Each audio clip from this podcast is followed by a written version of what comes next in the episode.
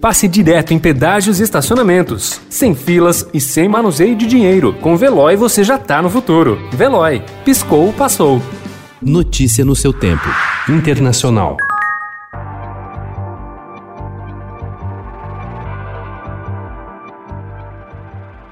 Nos últimos cinco meses, os europeus comemoraram aliviados o fim do confinamento para conter a disseminação do coronavírus, que levou milhares à morte no continente no primeiro semestre. Praias lotadas, encontros em cafés e restaurantes e a volta do turismo deram a sensação de normalidade na primavera e no verão. Até agora. Ontem, Alemanha e França radicalizaram as restrições para tentar controlar a média de 220 mil contaminações diárias nos últimos sete dias no continente. Um recorde. Die Corona-Lage ist sehr ernst. Sie ist in fast allen Mitgliedstaaten besorgniserregend. Sämtliche Daten unserer Gesundheitsagentur ECDC deuten auf eine sehr starke Ausbreitung des Virus in ganz Europa hin. Wir sind tief in der zweiten Welle. A presidente da Comissão Europeia, Ursula von der Leyen, pediu ontem aos líderes da União Europeia que ajudassem a mapear a capacidade de leitos de UTI nos países do bloco para permitir a transferência de pacientes com coronavírus de hospitais lotados em toda a Europa.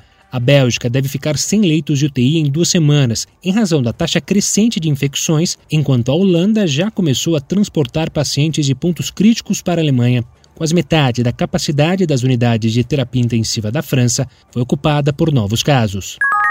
O democrata Joe Biden mostrou confiança ao visitar a Geórgia na terça-feira, um reduto republicano. Pesquisas mostram que ele está empatado com o presidente Donald Trump no estado. No entanto, a estratégia de ampliar o mapa eleitoral, em vez de encher de otimismo os democratas, causou preocupação em razão de um precedente traumático. Em 2016, Hillary Clinton visitou estados como Arizona, ignorando a disputa em lugares como Wisconsin, onde perdeu por 22 mil votos.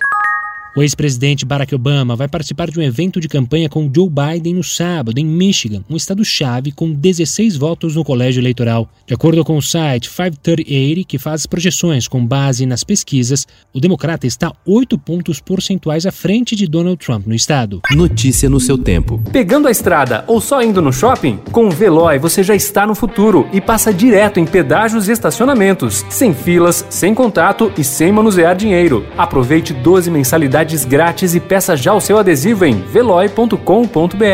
Veloy, piscou, passou.